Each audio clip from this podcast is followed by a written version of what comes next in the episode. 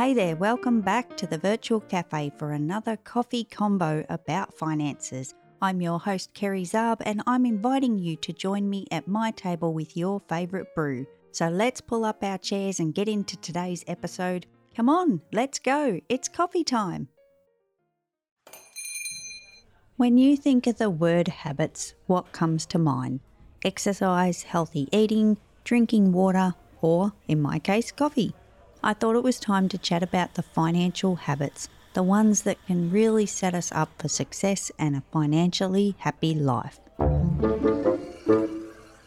No matter what size your business, the finances are the engine room, and we all get to play chief engineer with our numbers. Are you ready to be the engineer? Let's talk about setting good habits, where to start, how to make ourselves accountable, and what to do if we fall off the wagon. Let's unpack routine for a moment. What's your routine when it comes to your finances? Is it your schedule? Have you got a dedicated day and time that you will work on your finances? This can play a critical role in managing our money. It's just like everything in our life, it needs to be on the list of things to do. Finding the right day and time to do this is key to actually doing it. Placing this task on your Friday evening before bed may not be the ideal time to hit the numbers. After a long week, do you really want to be at the computer? I know I don't. Being organised is another huge part of the routine. If we have paperwork scattered all over the place, we're going to have to start our finances session gathering all the things. Oh man, are you kidding me? I'd get that done and I'd want to check out. Make a home for all the things to land in the one place, both paper and digital. Just like putting the dirty clothes in the laundry basket, bam, there it is. Let's go. I'm super excited to share that we've received another review on Apple Podcasts. Today's review comes from Linda Bonney in Tasmania. Linda shares the best biz beans you'll ever find. Kerry's podcast is fun with the real deal info I need every day. The way she connects with biz finances in a relaxed, fluid, and easy to understand way is one of a kind. A must for business owners and well worth the choice to listen. Another part of your finances routine to consider is having it in bite sized pieces. Sitting down to catch up on six months worth of stuff is not inviting to anyone. Mate, don't do this to yourself. Weekly or monthly is much more digestible, and trust me when I say you are far less likely to put off doing it when it isn't a big, horrible beast of a thing. Now, that all sounds great, and I hope you're thinking, yeah, I can do that. It sounds like a great plan. Now you need to stick to it. And this is the part I see the majority of people struggle with. What seems like more important things come up, and I get it.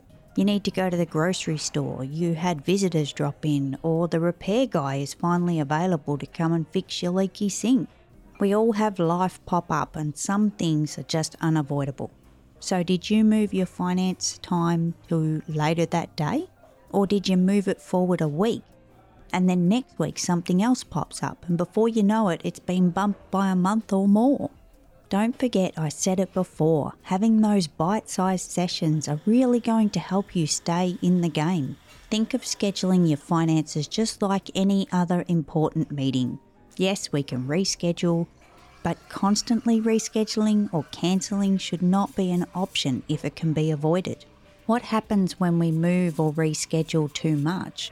We run the risk of overdoing that, and this can result in falling off the wagon. Before we know it, we have a pile of catch up, and we really don't want to face it. The longer it's left, the worse it looks, and the less likely we are even to want to catch up. We have to force ourselves to reset and get back on the wagon and get back to our routine. You can do this a couple of ways. Start working on the now numbers and chip away at that catch up pile. Or if you're feeling ambitious and determined, just bite the bullet and dedicate a bigger session to tackle it all. Getting back on the wagon won't be easy. especially if it's been building up for a while. Like everything else, we can put it off and ask yourself this if not today, then when? When are you going to make this happen? Remember, the longer you leave it, the worse it's going to get.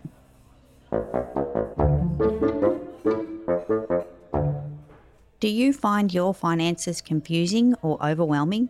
Well, guess what? You're not alone. I'm Kerry Zarb and I am your financial designer. It's time to take away those sleepless nights, all the stress and pressure we feel from those flippin' digits.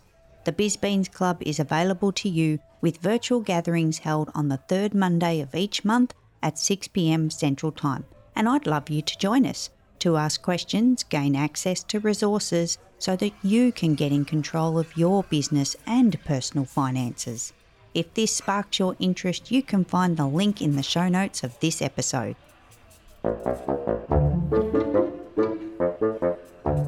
Another motivator can be pain and reward. This is a little mental trick I play in my head and even on my schedule. If I do this, then I get that. When I find myself avoiding things, I have noticed if I reward myself, I am more likely to get the thing done. The reward can be something small, like having my favourite meal for dinner or giving myself a Netflix evening. And I can only have it if I've done the thing. And this might work for you too. So give it a go.